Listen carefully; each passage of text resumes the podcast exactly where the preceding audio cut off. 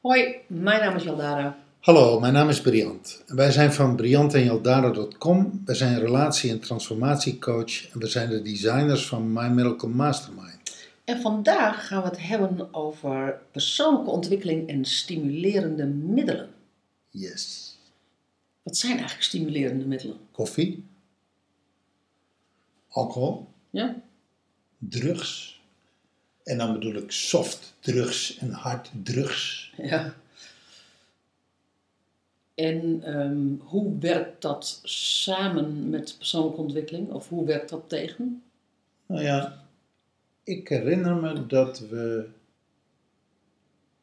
Een paar weken geleden hadden wij s'avonds een Skype-coach. We zitten op dit moment op Kreta, we zijn digitaal nomaden. En wij werken met onze klanten, in Nederland in dit geval, eh, en Online. online. Ja. En het was een echtpaar en wij werken eh, van paar tot paar, dus we zaten met z'n vieren achter de Skype. En zij vertelden dat ze bij het eten een wijntje hadden gedronken. Ja. En ik weet dat ik, me, dat ik dacht van, oké, eh, wijn, alcohol, beïnvloedt je hersenen. Mhm. Kortom, ik, ik weet niet hoeveel wijntjes ze hebben gedronken, één of twee of een hele fles met z'n tweeën, maar je zit dus met iemand te praten die feitelijk onder invloed is van stimulerende middelen. Nou, doe je net als. Betekent dan dat jij nooit drank drinkt? Tuurlijk, tuurlijk drink ik drank en tuurlijk eh, drink ik koffie. En tuurlijk vind ik het af en toe eh, lekker om bijvoorbeeld ayahuasca te drinken. Ja. Nou, dat is toch een sterk eh, En geest en entogene thee. Dat is toch een sterk geestverruimend middel. Koffie drink ik dagelijks. Alcohol doe ik, ja, vind ik lekker. En entogene drank, ayahuasca, drink ik om persoonlijke innerlijke reizen te maken. Maar dat drink je daar speciaal voor. Ja, maar laat ik het zo zeggen. Op het moment dat ik eh, met een klant bezig ben, dan zorg ik, eh, ja, de enige drugs waar ik me dan schuldig aan maak, is koffie. Ja. Maar ik zorg dat ik geen alcohol drink, ik zorg dat ik geen jointje rook, ik zorg dat ik clean ben. Ja, maar goed, dat is vanuit de pos- positie ehm, relatiecoach. eh, eh, eh, coach, nou, zo überhaupt, überhaupt. coach. Maar Transformatiecoach ook. Precies. Maar, maar als jij coachie bent, dus als jij gecoacht wordt, eh, mag je dan, of als jij mediteert, als jij visualiseert, mag je dan geen drank drinken? Mag je dan geen koffie drinken? Mag je dan geen Jointje. jointje roken? Ik merk namelijk, om het even. Ik, eh, laatst, eh, wij, wij starten de dag met een visualisatie, hè, My Miracle Mastermind. Eh, en toen op de Wekker, wakker, glaasje water, plassen, visualiseren. Precies, dat is, dat, is, dat is de volgorde. En laatst, eh, nou, laatst was dat wat later op de ochtend en toen had ik een kop koffie had ik al gehad. En, eh, ik, en toen gingen we visualiseren en dat ging van geen meter. Ik was echt compleet hyper gewoon. en eh, eh, daar schrok ik gewoon van. Dus ik dacht van, oh ja, shit, dat kan gewoon niet. In mijn leven kan dat niet samen. Dat, dat, dat werkt niet. Nou, dat is eigenlijk, dat zou mijn antwoord zijn op jouw vraag. Ik denk dat iedereen lekker moet doen waar hij zelf zin in heeft. Weet je, we zijn allemaal volwassenen. Precies. Wij zijn niet eh, papa, mama of politieagenten. Nee. En eh, iedereen, allemaal volwassen mensen, dus doe vooral wat jij goed doet. Echter, volgens mij is het criterium, werkt het of werkt het niet? En brengt het je dichter bij jezelf of haalt het je verder van jezelf vandaan? Ja. Wat jij eigenlijk zegt in dit voorbeeld, op het moment dat ik visualiseerde met koffie op, merkte ik dat ik lag te stuiteren. Ja, en als ik het s'avonds zou doen na, na, na één of twee glaasjes wijn, dan zou ik gewoon eh, snurkend in slaap vallen.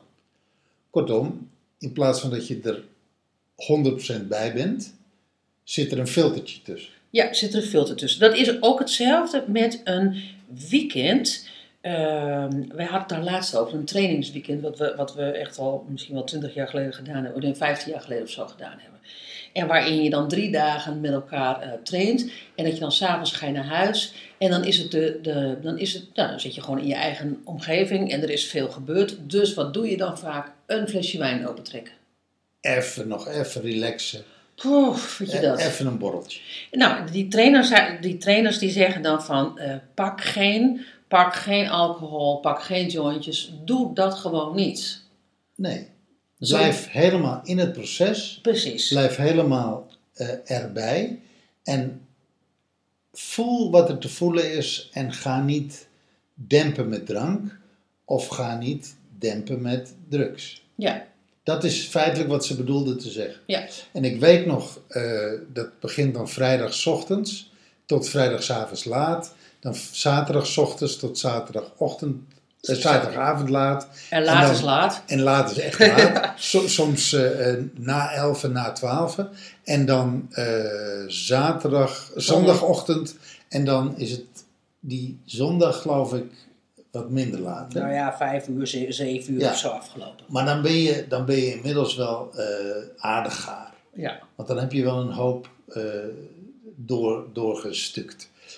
En ik weet nog dat wij iemand, iemand reed met ons mee. Wij woonden toen eh, in de buurt van Utrecht. Dit was in Amsterdam. En iemand, we zetten iemand af in Overvecht of zo. En die was echt boos. Die was boos over het feit van wat belachelijk dat ik niet een borreltje mag drinken. Eh, ik drink iedere avond een borreltje. Dat is, gewoon, eh, dat is gewoon mijn routine. Dat hoort bij mij. Dat doe ik al jaren. Dat is heel normaal voor mij. Echt een beetje zo'n boze stem, mopperen. Nee, nee, nee, nee, nee. En dat is wel interessant. Wat koffie en drank en doop met je doen, is dat ze ook een afhankelijkheid teweegbrengen. Mm. Want wij kennen ook de Diamond Weekends, de Mhm. ayahuasca Weekends, waarin gevraagd wordt van, hé jongens, drink dit weekend geen koffie. ja, En je ziet altijd twee of drie mensen die houden dat één dag vol, maar op de zondag zal en moet er een kop koffie gedronken worden. ja. Nou, gaat nog veel verder.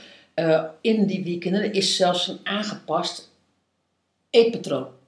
Geen vlees. Geen, geen vlees, eh, maar dus, dus ook eh, bio, eh, biologisch en, en, en vegetarisch. En dat, is, dat wordt ook aangepast en dat is omdat dat het proces helpt. Omdat dat het proces van persoonlijke ontwikkeling helpt. Ehm, en dat is ook als wij dan thuiskomen. Nou, het helpt je om dieper in het proces te gaan. Precies. En als wij dan ehm vrij, zondagsmiddags laat, ehm, eh, als we dan thuis kwamen, dan hadden we ook helemaal geen zin aan vlees. Dan, dan, dan, dan hielden we dat ook eigenlijk nog een tijdje vol. Omdat, omdat het lijf kwetsbaar is eh, en, het, en dat lijf verdroeg ook geen, ik zou bijna zeggen, zware middelen. Ehm, om, omdat, het, omdat het nog aan het cleanen was, omdat het nog aan het opruimen was, omdat het nog, nou, eh, noem maar op, eh, was. Ja, dus, dus volgens mij is het criterium, brengt het je dichter bij jezelf of haalt het je verder van jezelf weg? Ja, maar het vraagt dus wel dat je heel goed voelt in je lijf ehm, wat je dan nodig hebt. Ja. En dat je je ook, ook eens een keer bewust maakt van, hé, hey, ehm, welke, wat neem ik tot mij waardoor ik er verder van afga?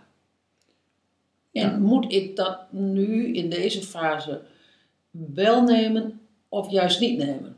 Ja, het is eigenlijk met al die genotsmiddelen zo. Roken hoort daar ook bij. Weet je, eh, af en toe een sigaretje, of af en toe een borreltje, of af en toe dit, of af en toe dat, of af en toe zus, is natuurlijk prima. Maar op het moment dat het een habit is waar je niet los van kan breken, zelfs zodanig dat je zagrijnig en opzet wordt. En moet je kijken wat er allemaal met mensen gebeurt op het moment dat ze stoppen Ja. met roken. Of, of kijk eens wat er met mensen gebeurt die echt veel drinken. Op het Ja. moment dat ze stoppen met drinken, wat er gebeurt. Of mensen die gewend zijn iedere dag twee, drie blootjes te nemen. Ja. Jaar in, jaar uit. En die stoppen. Maar er zijn natuurlijk ook mensen die zeggen van, ja, hou eens even. Ik heb een blootje genomen En toen ging ik visualiseren en ik ging als een reiger. Ja, nou, geweldig. Maar tegelijkertijd is het natuurlijk interessant als je het niet doet en je gaat, je gaat niet als een reiger. Om het maar even zo Nou, te zeggen. Nou, dat bedoel ik. Want dan, heb je, dan, dan is het dus, dan moet er altijd iets bij, Iets externs aan toegevoegd iets worden. externs aan toegevoegd, toegevoegd worden om een, om een perfecte ervaring te krijgen. ja. Terwijl die perfecte ervaring, op het moment dat je die niet kan krijgen zonder een extern middel, nou ja, wat, wat zegt dat over hoe jij omgaat met je realiteit? Wat zegt het over hoe je de realiteit beleeft? Wat zegt het jou over jezelf? Ja, vind ik een mooi. Dat ik zo zeggen. Ehm, eh, ik zou bijna zeggen van laten we het hierbij houden. Want dat is, want het is een mooie om nog eens een keer ehm, voor de luisteraars ook om erop door te denken van hé, hey, weet je, wat, wat voelt mijn lijf, ehm, wat hij nodig heeft en wat hij niet nodig heeft. En wat stop ik erin, wat ik er misschien helemaal niet in moet stoppen. Nou ja, en, en volgens mij, ik vind ook een hele belangrijke, brengt het me uiteindelijk dichter bij mijn waarheid en realiteit, dichter bij mijn wezen, of haalt het me eigenlijk van mijn wezen vandaan? Ja. Nou, mooie doordenken. Dankjewel voor het luisteren en tot een volgende podcast. Hoi. Doeg!